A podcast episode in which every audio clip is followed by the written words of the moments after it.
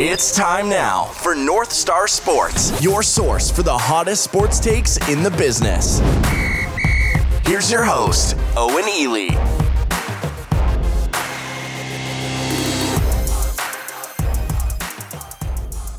Hello, everyone, and welcome to North Star Sports. I'm your host, Owen Ely. You can follow me on Twitter at Owen Ely MN. You also can follow North Star Sports on Twitter at North Star MIN. Be sure to check out our website at northstarsports.media. And welcome to the show, everyone. We got a great one for you today here on this Wednesday, September 9th, as we look to preview UFC Fight Night Waterson versus Hill, which of course will take place on Saturday, September 12th at the UFC Apex in Las Vegas, Nevada. Uh, good to be back with you guys here. Uh, obviously, we did a very large show yesterday with the WRFW legend uh, Reagan the Hound Dog Hooverman, which you should uh, check out at northstarsports.media or, you know, wherever you get podcasts. I know that sounds pretentious when other people say it, wherever you get your podcasts, but I mean, seriously, we're on every single podcast platform I could possibly think of. I mean, Spotify, iHeart, uh, radio or media. Um, PodMN, I mean, Stitcher, TuneIn, we're, we're everywhere. You know what I mean? We're everywhere. I found my podcast on podcast platforms I didn't even put it on. Uh, It must have just took it from my uh, taken it from my RSS feed. So you know we're we're pretty much you know live and in the air worldwide. You know what I mean? We're we're just wherever you have internet, you can listen to us, and you should listen to that uh, podcast. It was a really good one. It was uh, about three hours, and we uh, gave record predictions for each team in the NFL. We went through our playoff predictions, um, rookie of the year predictions, MVP predictions, just a lot of predictions, a lot of predictions, and a lot of previewing. And uh, it was very fun. I'm in the process of um, chopping up the shows into segments based on division and then posting those individually, just so, you know, if you're only a fan of the AFC West, then, you know, you don't have to tune into the whole thing to uh, hear our, our hot sports takes on the AFC West. You can just listen to the uh, episode um, in its entirety. Um, but that's neither here nor there. I'd appreciate it if you, if you checked it out. Yesterday was a big day for um, listeners, but uh, today we will be previewing UFC Fight Night Waterson versus Hill. And I gotta say, I've done so much prep on uh, the NFL over the last couple of days. I did I did pretty much zero prep, so all, most of this is just to be off the dome uh, which is fine, which is fine. Um, but let me say, I said this last week when we were previewing uh, Overeem and Sakai. Uh, I was trying not to be negative on that card because I knew I would get very negative on this one because this card is bad. It is really, really fucking bad. Um, now, again, the disclaimer I always say when I say cards are going to be bad or they look bad on paper is just because they're unknown fighters to you doesn't mean that the the fights they put on are not going to be exciting. I have no doubt some of these no names on this card will put on good performances, and then hopefully uh, they will be names because people will know them. You know what I mean? I mean, anyone who ever was a name at, at some point wasn't a name. You know, they, they have to go through that transition period. Um, so that's my that's my hope. That's my hope with all these shitty cards we've been seeing from the UFC uh, over the last couple of months is that, uh, yeah, it's going to be bad, um, but maybe. I don't want to say the casuals because I don't think casuals give a fuck about cards like this, but hopefully, you know, people who are moderate fans of the UFC will know who Khama Worthy is. You know, after after his co-main event win uh, that he's going to get. Uh, but what, I don't want to blow my load here too early. Um, but yeah, it, it's I don't know. It's it's really tough to get excited for cards like this. Um, they're really bad. Every single fight on here could be a prelim fight, and um, fuck, I'm not looking forward to, to previewing this. I'll do my best, but uh, it is it is gonna be something else. So uh, as of right now, there's 12 fights on this card. Um, we know how this works, uh, so we'll, this probably means we'll have nine fights on the card. I mean, just uh, 25% of these fights are just to fall out due to, you know, weight cut problems or, or COVID um, related uh, bullshittery. So, you know, it's going to be, which is honestly, that's probably the best thing to happen to this card is that, you know, all these fights are going to be shitty. Um, in, in some form or, or another, whether or not it's people um, not knowing who they are or just a bad performance. So, as little fights as possible is probably the best thing possible for the UFC. So I'm not really gonna complain from a TV watching standpoint if a bunch of these uh, fights fall out. Obviously, on a personal level, that sucks because uh, you know everybody put in work to be here, and you know if, I don't want anybody catching the COVID, so I'm not going to root for it. But you know if if these fights fall out for whatever reason, uh, that's just you know less strain on my eyes. Um, fuck, man. I guess we'll, we'll we'll we'll do what we normally do. We'll go from the prelims all the way up to the the main event, if we want to call it that. Um, so let's see here. We got the North Star Sports rankings pulled up, although that is not going to help us. That is not going to help us on this card because I can fucking assure you there, there, there's not many ranked fighters on this card. I can tell you that much. So, um, yeah, that's that's not going to help us a whole ton. Um, we do have odds here, uh, courtesy of Odds Shark, Odd Shark, no Odds Shark. Ooh, I don't like that. That doesn't roll off the tongue. I'd go with Odd Shark. Interesting. I'll, I'll send them an email, let them know that their company website is uh, not very not very um, roll off the tonguey. Um, but we'll start here on the prelim opener. Uh, it's a women's flyweight fight between Sabina Mazo and Justine Kish. Mazo is eight and one. Kish is seven and two. Uh, Mazo is the minus two sixty favorite. Um, I have honestly literally nothing to, to say about this fight. Um, is a young prospect. She's 23. Um, she lost in her UFC debut to Marina Moroz. Um, I know I've seen her fight, but I've never committed her to memory because she's only had, I think, three UFC fights, and uh, you know I don't really pay attention to unranked uh, flyweights. Uh, Justine Kish is probably a name that UFC fans would know because she's been around for um, a good amount of time. She's been in the UFC since uh, January of 2016. Uh, three and two. She's coming off of a uh, January win over Lucia Pudilova. Um, I think that was also the fighter who shit her pants in the ring versus uh, Felice Herrig. So that's probably why most people would know who she is. So, um, yeah, I don't know. Maybe Odell Beckham can can give her a call or something. But uh, don't really care about this fight, to be honest with you. But I'm gonna pick Mazo just because she's a prohibitive favorite, and on fights that I really don't know, I'm I'm mostly just gonna side with uh, the odds people because they, they probably know something I don't know. Uh, moving on here uh, on the uh, the second fight here on the prelims, it's a welterweight fight here between Bryan Barberena and Anthony Ivy. Barberena comes in with a record of 14 and 7. Ivy with a record of 8 and 3. Uh, Barberena is the moderate minus 275 favorite here. Um, and I'd, I'd have to agree. I'd have to agree. I'm a big fan of, of Bryan Barberena. Um, not exactly the most technical fighter, uh, not exactly a fighter whose fighting style is conducive to him, you know, being able to walk when he's when he's 50, because uh, he is a brawler, he is a banger. Uh, Julian Lane would love him because he he'd let him bang, bro. Um, but he's a he's a fun fighter. I I honestly.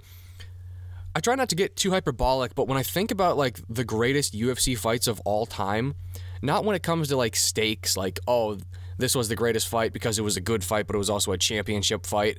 You know, if if I had to give my hipster answer for the greatest fight of all time, um, but realistically probably just like a top five fight of all time, Bryan Barberena versus Vicente Luque is a fucking banger. That that is one of the best fights I've ever seen. Just 14 minutes and 54 seconds. Holy shit. So that's right. I, I knew I knew it was at the end of the third round. I didn't realize it was six seconds before the fight was going to go to a decision where Luque knocked him out. Then Barberena just fell over. I mean, the amount of CTE that was given in that fight is fucking staggering. That fight needs to be studied by scientists. It, it, it's it's really good, and not a lot of people have, have heard about Barberena versus Luque. Um, it, it took place uh, in uh, uh, I want to say February of 20. Oh, it was the uh, it was the first ever ESPN card. Um, the one in uh, yeah that yeah that was the one um, that was headlined by Ngannou and um, Velasquez. But that's a great fight. I'm sure you could find it on the internet if you've never if you've never seen it. But honestly, that's an all-time performance. Um, so I'm gonna go with Barberena because he's a tough guy to to put away. Um, although he has been put away uh, a couple of times in his in his losses, but um, it it took a lot. It took a lot. I mean, he's lost three of his last four, four of his last six, but you know, honestly, pretty tough competition over over those four losses. I mean, Colby Covington, Leon Edwards, Vicente Luque, uh, Randy Brown. That's probably not a super great loss, but. Um, uh, he's a tough guy. And then, you know, really what I have to work with here for Anthony Ivy is his uh, UFC debut. And that was where he got knocked out in 59 seconds by uh, Christian Aguilera, who got beat a couple of weeks ago, maybe three weeks ago, by Sean Brady. Um, so I, I, don't have a whole lot of tape on Anthony Ivy, but I do know I do know what Barberena brings to the table. Um, so we're gonna go with Bryan Barberena here. Um, we'll go by decision. That's probably the safe bet. We'll go Barberena by decision.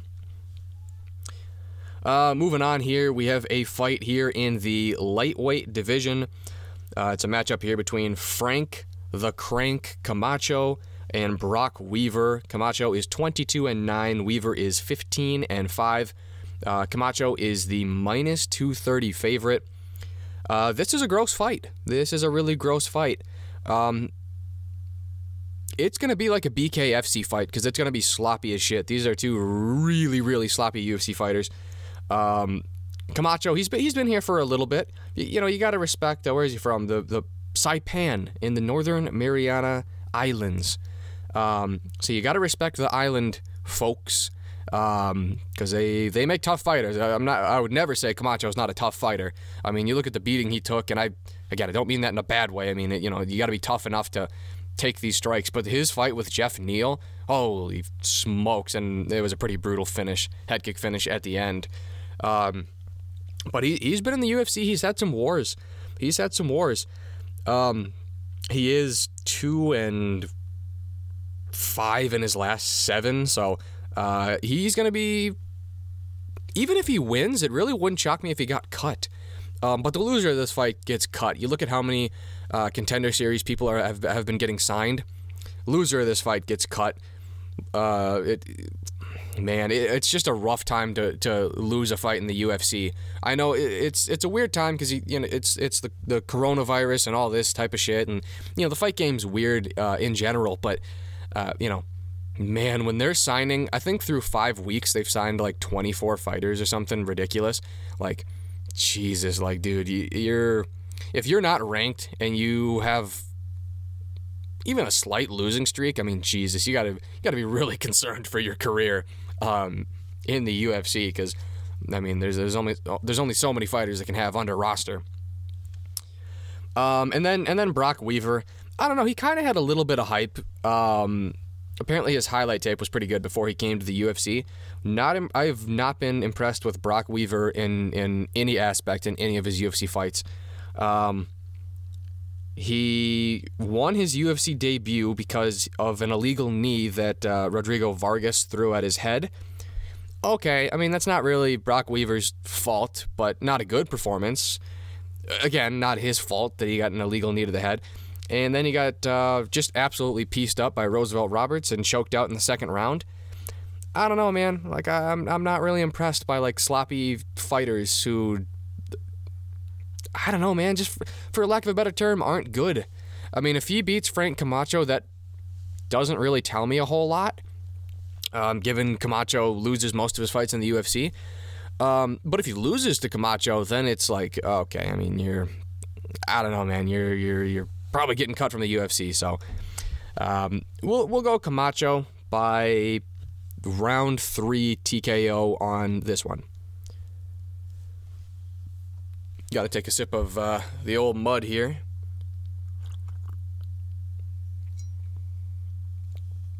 I am going to get a career in ASMR at, at some point. Um, just not today. Uh, moving on here, uh, still in the lightweight division, we have a fight here between uh, Alan Patrick and Bobby Green. Uh, Bobby Green's the minus 250 favorite.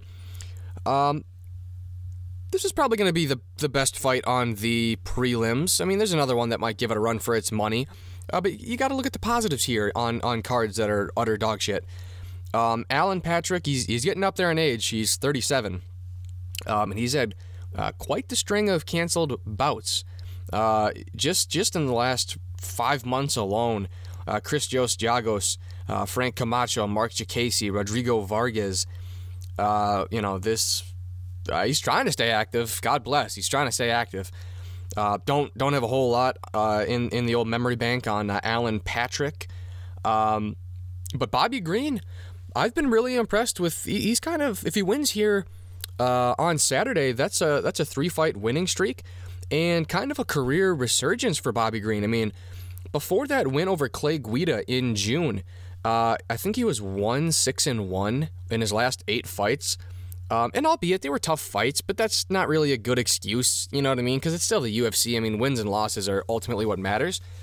Um, but you know, he, he he's 34, so it kind of looked like he was he was getting washed.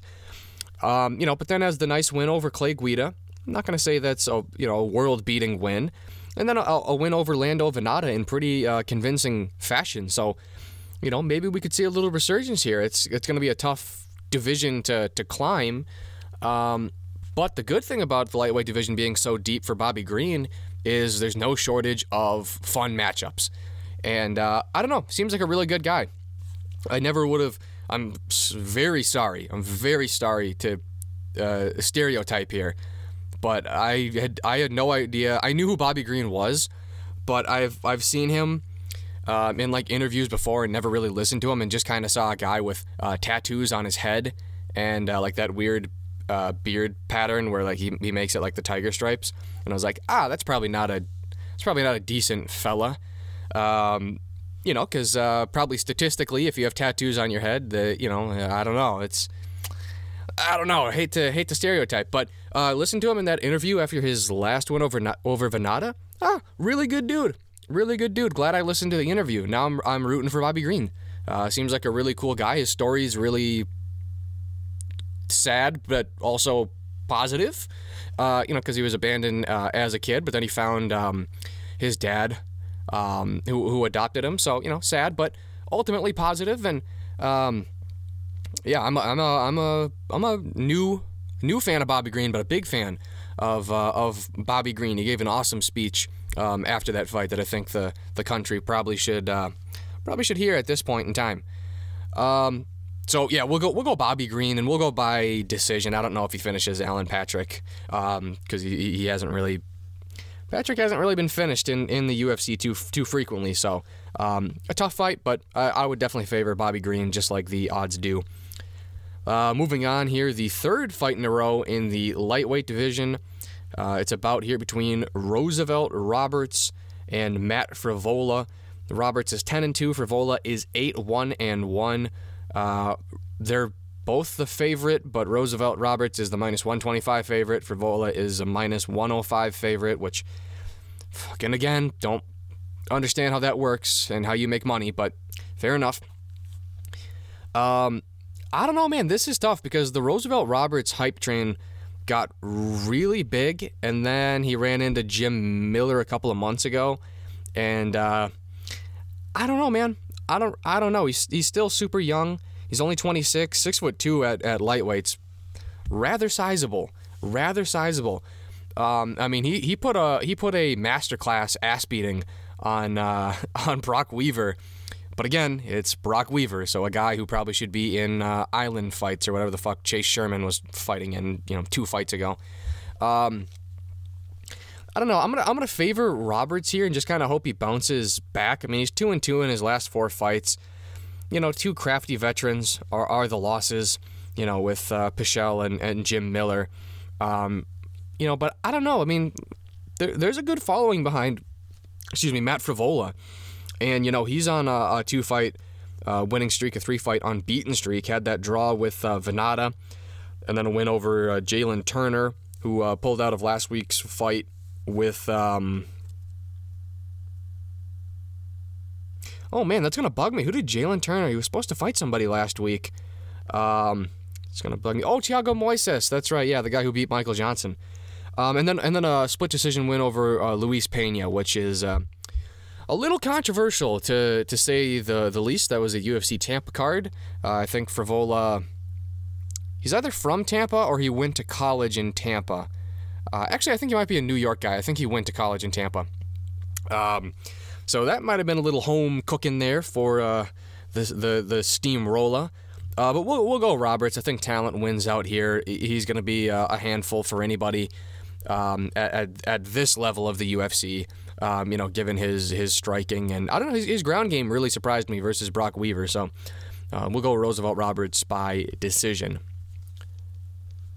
All right, moving on here now in the women's bantamweight division, we have a bout here between the eight and one Julia Avila and the five and four Sijara Eubanks.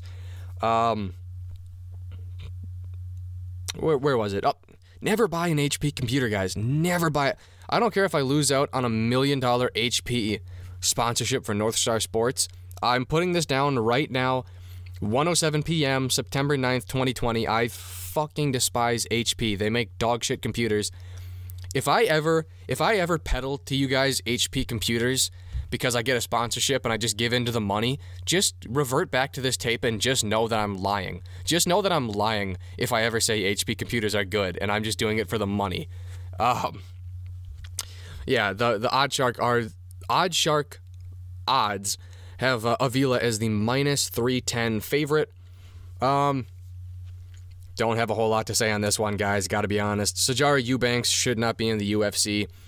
Um, is she ranked? Is the bantamweight division so bad that we have her ranked um, in the North Star rankings? Oh, computer just closed out uh, my tab. All right, well, thanks a lot, HP. Um, I don't think we have Sijara Eubanks ranked, but honestly, with the lack of depth in the bantamweight division, it really wouldn't shock me. Um, okay, thank God we don't. We have Avila ranked. Okay, I didn't know that. Uh, Julia Avila is uh, the number 14 ranked uh, bantamweight. Uh, Eubanks. Remember when? Remember when Eubanks almost fought for a title uh, against um, fuck Valentina Shevchenko? They were gonna head. Uh, they were gonna headline. It was one of those New York cards. I want. I want to say. I want to say it was going to be 231 because then I think no, not not 231, 230, because then um, Cormier and Lewis, I think, ended up filling the spot. They were, but they, they were going to headline uh, a Madison Square Garden card with Sijara Eubanks, which, I mean, Jesus Christ, I wouldn't even headline an Invicta card with Sijara Eubanks.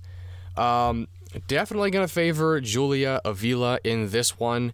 Um, her last performance versus uh, Gina Mazany, uh, a 22 second knockout, rather fast rather quick for uh, women's bantamweight. They're not known for having uh, a whole ton of power um, at 135 pounds, nor with uh, the body structure of uh, of uh, a female. So, uh, very impressive, very impressive, and she's ranked. I mean, we'll go with Julia Avila on this one. Of course, by decision as well. I, I don't anticipate another 22 second knockout. Um, and then here on the prelim main event, uh, this fight really shocks me. They put it as a prelim main event, but uh, kind of speaks to how um, not so great the card is. We have uh, Matt Schnell eh, taking on Tyson Nam uh, in the flyweight division. Nam is the minus 125 favorite. Schnell is also the minus 105 favorite. Really bad fight. Uh, Tyson Nam, this is a guy who uh, could not get a UFC win to save his life. Uh, he finally got one in June of this year. It was against uh, Zarrukh Adashev. He was three and one. He was a three and one flyweight that they put up against an 18 1 18 11 and 1 flyweight.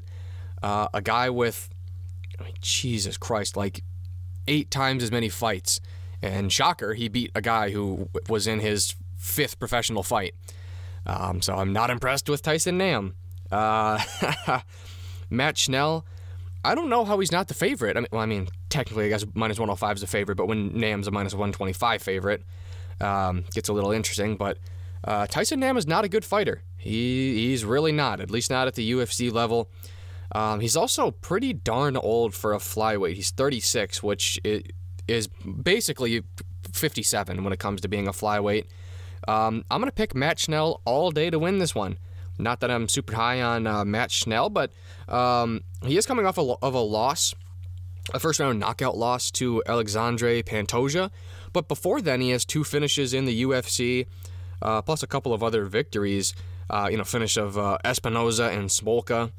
Um, yeah, I, I, don't have a whole lot to say. I, listen, I don't give a fuck about the men's flyweight division. I, I really don't. There's a reason why we don't rank them at North Star Sports. It's because they don't have a, they don't have 15 fighters to do a top 15. I mean, they might technically have 15 now, but like, if you're a debuting, like, who the fuck was the flyweight they just signed from the contender series? It doesn't matter. But if you're a flyweight and you get signed from the contender series and you beat an opponent in the 125 pound division, you're pretty much automatically going to be in the top 10. Like, that's how pathetic it is. Like, could you imagine that at welterweight or, or lightweight or any other division? I mean, the only division that's more pathetic than men's flyweight is women's featherweight. Because I don't even think, I don't think they have five. I don't think they have five featherweights signed to the roster. Um, and I mean, fair enough. I mean, it's hard to find women who are uh, could fight at 145 pounds, but still, like that's your entire fucking shtick. Like you, you have a division for 145 pound women fighters, and you can't find more than five on the planet.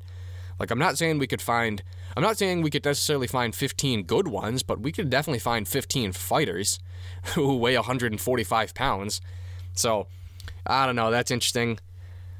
Uh, I'm gonna pick Matt Schnell and we'll go by first round knockout to be honest, because Snell's got a history of it, and um, Tyson Nam is uh, is really bad. All right, moving on here to one of the worst main cards I've seen in recent history, potentially uh, in modern UFC history. We're going to start here with the main card opener. It's a uh, featherweight bout here between Billy Q, Billy Quarantillo, and Kyle Nelson. Quarantillo with a record of 14 and 2, Nelson with a record of 13 and 3. Uh, Quarantillo is the minus 260 favorite. Um, fuck. This is the problem. This is the problem with having a bunch of no names on a fight card. I couldn't tell you anything strategy wise about either of these two fighters. Uh, Quarantillo, he's on quite the win streak. He's on a seven fight win streak. I do know this was the guy who fought um, in The Ultimate Fighter. I want to say he fought on, on the season of The Ultimate Fighter that was hosted by Conor McGregor and Urijah Faber. Um, yep, season 22, because he lost to Saul Rogers, who. Did he lose in the finals? No, he, he couldn't fight in the finals because he lied about something on his um, uh, immigration form or his visa or something. Um, so that's really all I could tell you that's all I could tell you. He didn't he didn't do super great on that season of the Ultimate Fighter, but he's definitely improved, and uh, you know he's racking up the wins here. We're gonna pick him to win this one, uh, and we're gonna pick him by uh, second round TKO because um, he he does have a fair amount of finishes. Um, I remember his fight with Spike Carlyle. That was uh, his second fight here in the UFC. Uh, but I really only remember that fight because of Spike Carlyle, because that was the one where he went, well, I think Spike, Spike Carlyle does this in all of his fights, but that was definitely the fight where um, he came out and uh, gassed out after the first round. Literally put everything he he had into his body to physically kill Billy Quarantillo in the first five minutes, and that was also. Uh, the the fight where like with seven seconds to go before the first bell, uh, he turned around and walked back to his corner and got clocked in the side of the head because the fight was still going on just because you turn around doesn't mean the fight's not going on.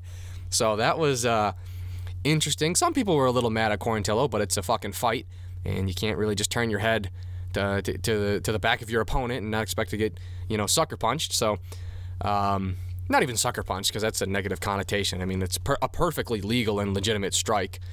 Um, but that's really all I have on, on Billy Q. Um, Kyle Nelson, I know he's been in the UFC for maybe a handful of fights. Um, a couple of losses to Matt Sayles and Diego Fajeda.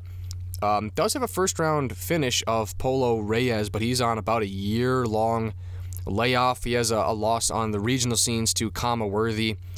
Don't know anything about Kyle Nelson. Kyle's tend to not do well in the UFC. Um, whether it's like Kyle Prepolec or whatever that guy's name is, or um, Kyle Nelson, or I feel like there was a Marine, a Ginger Marine who went by the name Kyle. Kyle's just don't seem to do good in the UFC. Maybe I'm forgetting somebody. I guess Mike Kyle was in the UFC for a little bit, but I don't think he did too well either. But that's also a last name, not a first name. But you know, Kyle's Kyle's just don't do super good. Um, moving on here now, uh, still on the uh, the main card. We have a light heavyweight bout here between Mike Slow Rodriguez and uh, Ed Herman. Rodriguez with a record of 11 and 4. Herman with a record of 24 and 14. Rodriguez is the minus 260 favorite. Um, I think that's fair. I'm going to go with uh, Mike Rodriguez on this one. I really haven't disagreed with any of the favorites um, so far, um, and I don't know if I will. I don't know if I will at any point, to be honest. Um, just not not a very good card, but uh, I've already said that before. Um, a very low level light heavyweight fight here. I got to be honest with you. Ed Herman, he has been in the UFC honestly since like 2006. He's been in the UFC for a very long time. Yep, February of 2006. So he's been here and well, not really done that because he's never done anything, but you know he, he's been around for a while. He's been around for a while. Um, definitely at the end of his career. Definitely has had a lot of bouts fall out over uh, the, the last five months. Um, I, I just really couldn't say anything about Ed Herman to be honest with you. He's got a he's on a he's riding a two fight winning streak, but I mean against guys who are um, not requisite of UFC level competition. Um, Mike Rodriguez, he is coming off of a pretty impressive knockout against a really bad opponent um, a couple of months ago, I want to say. Um, oh, less than a month ago, three weeks, three or four weeks um, from from the time this fight happens on Saturday. Um, that first round elbow knockout of Marcin Prachnio. Um, and he, he needed that win too, because he if he lost that, it wouldn't shock me if he if he got cut because he was one, one, two, and one actually one two comma one no contest in his last four fights. Um, so helped to get back to his winning ways. That was a co-main event because so many fights fell out. So I mean that's the best possible scenario for Rodriguez. You know what I mean? He definitely did not deserve to be on a main card. Definitely did not deserve to be in the co-main event slot. But very fortuitous outcome for uh, the one they call slow. And you know he got the uh, highlight reel knockout. Although Prachnio, that dude doesn't even have a win in the UFC, so uh, you you crushed a can. You crushed a can, which you know, fair enough. That's what you're supposed to do. When you fight a can, you're supposed to crush him if you're, you know, a UFC level guy. Um, so interesting here. Fuck if I know what's gonna happen in this one. I'm gonna go Rodriguez by second round TKO. Um, but fuck if I know what's gonna happen in this fight. Uh, that's probably that's not my official prediction for the main card showdown because I want to kind of stew on this, but uh, as it stands right now on Wednesday, I'm going to go with Mike Rodriguez by round two TKO. Moving on here to the featured bout on the main card. It's a women's flyweight bout here between Andrea KGB Lee and Roxanne Modafferi. Lee comes in with a record of 11 and 4, Modafferi 24 and 17. Lee, the prohibitive favorite here at uh, minus 315. We consult the North Star Sports women's flyweight rankings, and we will find out that uh, is currently ranked at number eight. Andrea Lee currently at number 12. So um, a little bit of uh, discrepancy there. And to be honest, again, not that I give a shit, but I'm going to pull up the UFC rankings because I'm kind of interested to see where they rank these two fighters because we tend to disagree a little bit on the rankings, but when it comes to women's rankings, we disagree a lot. There's, you know, they have like, um, they had, because she lost, and I assume that they're going to plop her down a little bit, but they had Montana De La Rosa as like the number 11 women's flyweight. We didn't even have her ranked. Um, so we, we, we don't see eye to eye in, in the women's divisions. Uh, they have her at number seven, and they have KGB Lee at number nine. So they have Andrea Lee ranked uh, pretty darn high. Pretty darn high. Uh, don't uh, don't agree with that. Um, I do think Andrea Lee is going to win this fight. Um, very good kickboxer. I've been I've been moderately impressed with Andrea Lee's striking ability uh, abilities in the UFC, and she's riding uh, a, a two fight losing streak. Both of them are split decision losses. To be honest, I think she won both of those fights. She just gets the the raw end of the deal when it comes to uh, split decisions, I guess. Um, the, the the split decision lost to Calderwood and, and Murphy. And you know, to be honest, I'm gonna do a little research here live on air, and I'll go to my favorite website outside of Tapology, which again I'd love to get paid money um, from Tapology because I, I always speak glowingly about them. As I'll uh, take a sip of uh, coffee here. But I'm going to go to MMA decisions here because I really thought she won both of those fights. So at 242, she lost to Calderwood. Um, we look at the media scores. Okay, most of the media had Calderwood winning that fight. Um, you know what? That sounds that sounds correct. Maybe she did actually win that fight. Um, but but either way, Lee never has really gotten blown out in the UFC. Those are her only two UFC losses. And the fight with Lauren Murphy, holy shit! Every single media score of the 10 they list, about 10 they list, have Andrea Lee winning that fight. About a little more than half of them have Lee winning it 29 28, and a little less than half of them have Lee winning it 30 27. So, oh yeah, that was the Jones and Reyes pay per view, of course. That fucking dog shit. Oh, funny, funny, funny. Lauren Murphy was listed as fighting out of Houston, Texas. I wonder why she won that one. Um, so yeah, I don't know. I mean, we we respect what the judges say when it comes to decision decisions, which is why Andrea Lee is, is currently at number 12 and not you know at number nine like in the UFC rankings, um, because we don't we don't override rulings. We just whatever they say is whatever we go with it, and you know not going to argue about it because I could argue a lot of I could argue a lot of decisions.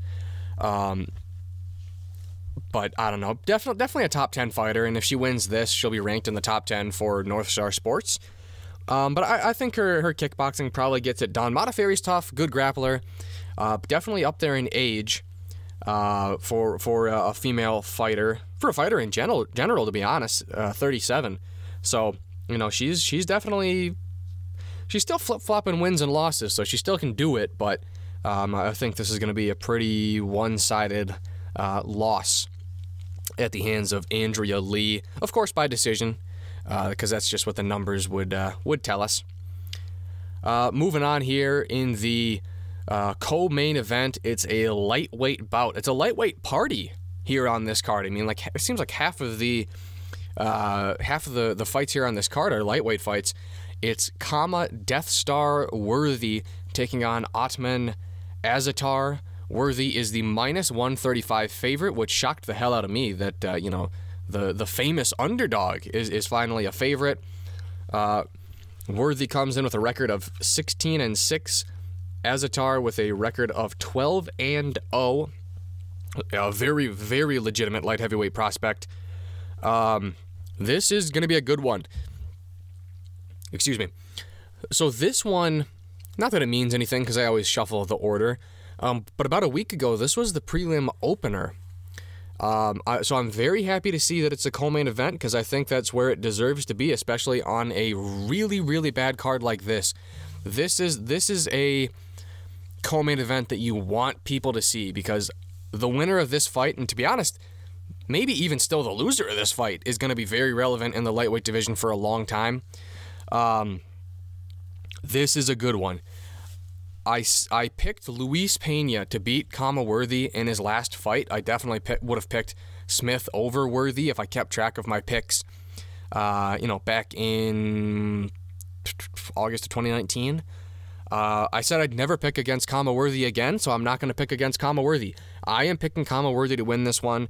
I've been so impressed by this guy. His his win over Devonte Smith was amazing, thunderous knockout. He was like the minus 1100 underdog. Um, his choke of Luis Pena, he was dominating that fight. Not as impressive as the win over Smith, but you know a sustained, definitive win, and then obviously the finish. Um, what a great story! At one point, this guy was nine and six, and he just he starts going on a tear. He's currently on a seven-fight winning streak. He's 33. Uh, you know, fighting out of Pittsburgh, Pennsylvania. You know, he, he's got his tight knit uh, crew there. Uh, you know, listening to him uh, do his interview uh, when he got the win over Luis Pena was interesting. A really, a really interesting guy. It kind of shows that, uh, you know, either either you're ready to fight in the UFC or you're not. Like it, it's kind of weird, man, because like there's so many variables and so many factors. It doesn't make sense why Khama Worthy's having success in the UFC and people like Sage Northcutt and Paige VanZant didn't have success. From what everything the media would tell you and from what everything hype would tell you, it should be the other way around. But sometimes it just isn't like it isn't in the UFC, if you know what I mean. So, uh, you know, it's it's cool as hell to see stories like Khama Worthy, and he is a legitimately good fighter. Um, this is a tough matchup. I would have liked to have seen him uh, get a little closer to the top 15. Um, I don't really have a name off the top of my head, but uh, I think it, I think with this win here, I mean the winner of this probably faces a top 15 opponent. Certainly, if Khama Worthy wins. Um, I, I don't really have a whole lot to say about Ottman Azaitar. I know he's a, he's a very legitimate uh, prospect. He's he's the uh, the pride of uh, I believe that's a Moroccan flag. Um, he had a brutal, a fucking brutal. You talk about Khama Worthy's brutal knockout of Devonte Smith. Azaitar had a brutal fucking knockout of Teemu Packalén. Holy fucking smokes. That was at the Khabib and Poirier 242 pay per view. Oh my god, that he killed him. He fucking killed him.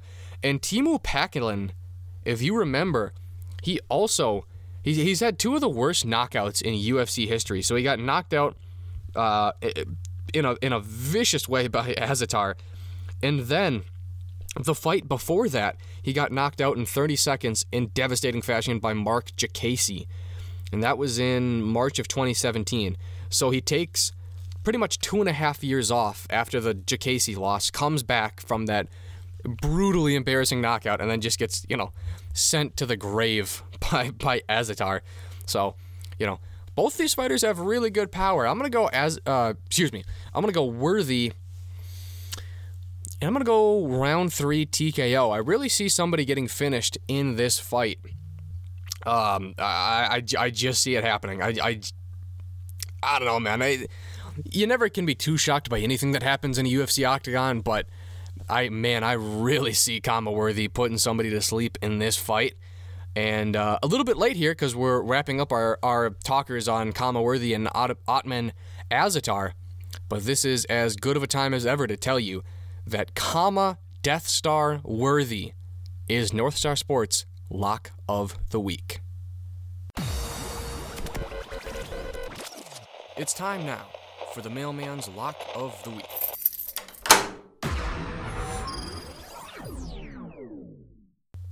All right, so there you have it. The mailman's lock of the week, Khama Death Star Worthy. Now, moving on to the main event of the evening, it's a women's strawweight bout between Michelle, the karate hottie Waterson, and Angela Overkill Hill. Waterson with a record of 17 and 8, Hill with a record of 12 and 8. Um, we look at the North Star rankings here. We have Michelle Waterson at number 8 and Angela Hill at number 12. For shits and giggles, we'll look at the at the UFC rankings. They have Michelle Waterson at 8 and Angela Hill at 13. Uh, so I guess we're one spot higher on, on Angela Hill. Um, this is a really bad main event. I am not excited for this one in any form or fashion. Uh, Angela Hill, uh, God bless her. She's um, she's getting a lot of hype these days, and rightfully so. I mean, she's the the female equivalent of uh, Cowboy Cerrone. Um, unfortunately, she's the female equivalent of uh, modern day Cowboy Cerrone, not 2015 Cowboy Cerrone. So um, she's she's still a fighter who has a below 500 record in the UFC. Um, I know you could um, make a lot of excuses for that, and some of them might be legitimate. Um, but she is a below 500 fighter in the UFC. Um, if you combine, I saw this on Twitter, I forgot where, but uh, my apologies. But if you combine the UFC record of Michelle Waterson and the UFC record of Angela Hill, uh, it comes out to 12 and 12. So these are, you know, 500 UFC fighters. Um, not not impressed at all. Um, I understand that Santos and Teixeira was supposed to be the main event and that fell out. Um, that's unfortunate. Um, I saw a lot of people, not a lot of people, some people, uh, make a really big deal that this is the first time that a uh, African American female has uh, headlined a UFC uh, event. um, and and people are making a big deal about that. Um, that's fine. You can make a big, a big deal about that. That is historic. That's that's something of note. Um, but it's just not going to be a good fight. So you can tell yourself that while while you watch the fight d- disappoint you, um, you know, for the entire 25 minutes, because I can absolutely promise you there's not going to be a finish.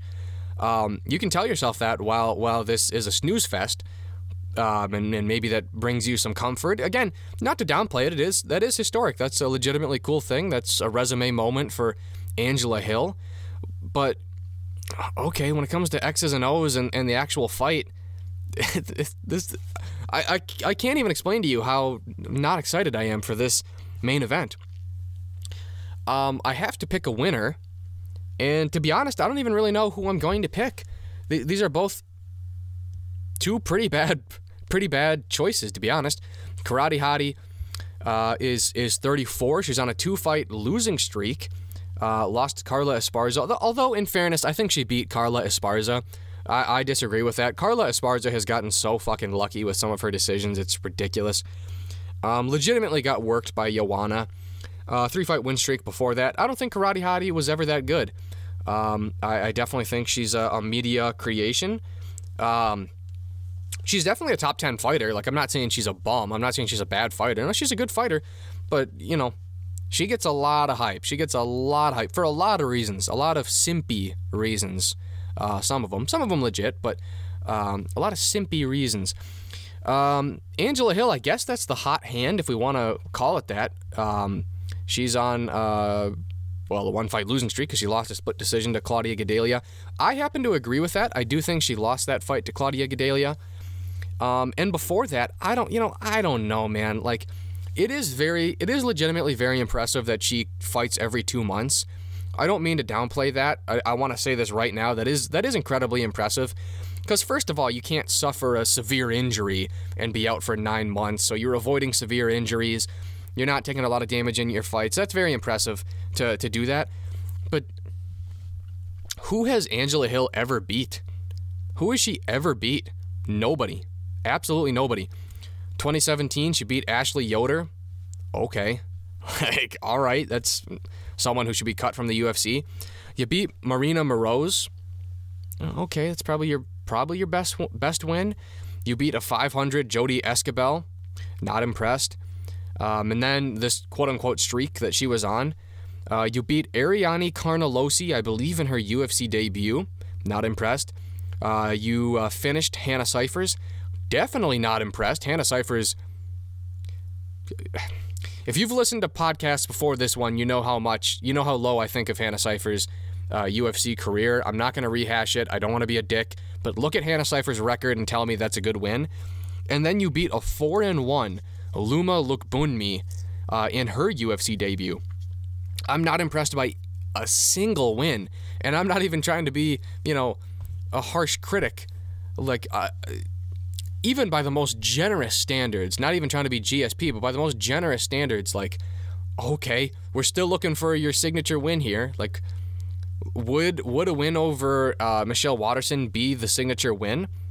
In the media's eyes, it would be because you know Waterson has a huge following. In actual fighting terms, not really. I mean, it would be because it would be the best opponent she's ever beat, but you know, I don't know, man. I'm just not very high on, on Angela Hill. Just not really high on her. Um, I think she, I guess I have to make a pick here. I think Angela Hill loses this fight. Uh, I'm gonna, I'm gonna pick Waterson. I think Waterson's just, to keep it plain and simple, I think Waterson's just the better fighter. Way more high level experience. Um, and, and I think she takes this one. Um, yeah, and I, I think she takes it in a very boring 25 minute uh, decision. I, I, don't see a whole lot of finishing ability here, um, and and uh, yeah, that's that's pretty much it, man. That's one of the worst cards I have ever seen. A really bad uh, main event. Hopefully, I'm wrong, man. I, I, don't want to be correct. I, I hope this is a banger of a card. I really do, because I'm gonna have to watch it. So I don't want to watch something boring. So I, I really hope it's it's just a banger of a card, but I would not put money uh, that this is going to be, you know, the the card of the year or the or the main event of the year. Um, So yeah, with with that, we'll wrap it up here. That was our preview of UFC Fight Night Waterson versus Hill. Um, of course, we'll have the main card showdown. Probably not in podcast form because I don't really think we do that anymore because uh, very hard to get Drew Peterson on the radio these days. Um, but hopefully one day we'll return uh, to doing that in uh, podcast form. Uh, but we'll definitely we'll definitely have it on Twitter, and of course you can follow North Star Sports on Twitter at Northstar M I N. I've also talked to Reagan Hooverman, and he is down for doing the main card showdown. So we just need another person, and then we can have like a four man, uh, you know, kind of league, uh, which would be interesting because then it's not just me and Drew going at it every single week. You know, it, it adds some, um, you know, it adds some interesting parody to it. Uh, I'm sure we could find a fourth person, to be honest. Um, so you can check out NorthstarSports.media, great website. We have updated UFC rankings pretty much an hour after each UFC event. Uh, doing a lot of NFL stuff. Of course, check out our, our NFL season preview, long three hour show. And uh, throughout the next couple of days, we're going to be releasing the division by division shows. They're a lot more manageable, although, of course, the three hour show is very manageable because we're, um, you know, two handsome, uh, you know, dashingly charismatic uh, radio hosts. So, I mean, it just it flows like uh, like butter. It's it's it's very smooth. But you know, if, if you just want to see what's happening in your division, you know, we'll we'll have those posted over the next couple of days. Um, yeah, that's pretty much it. I, we will not have a show. We will not have a live show tomorrow because I, I, got uh, a lot of work to do tomorrow. Um, but we will have the shows, the the the division shows, probably three of them releasing um, tomorrow. So again, you can follow me on Twitter at Owen Ely MN, the mailman at Owen the Mailman. And thanks for tuning in, everybody.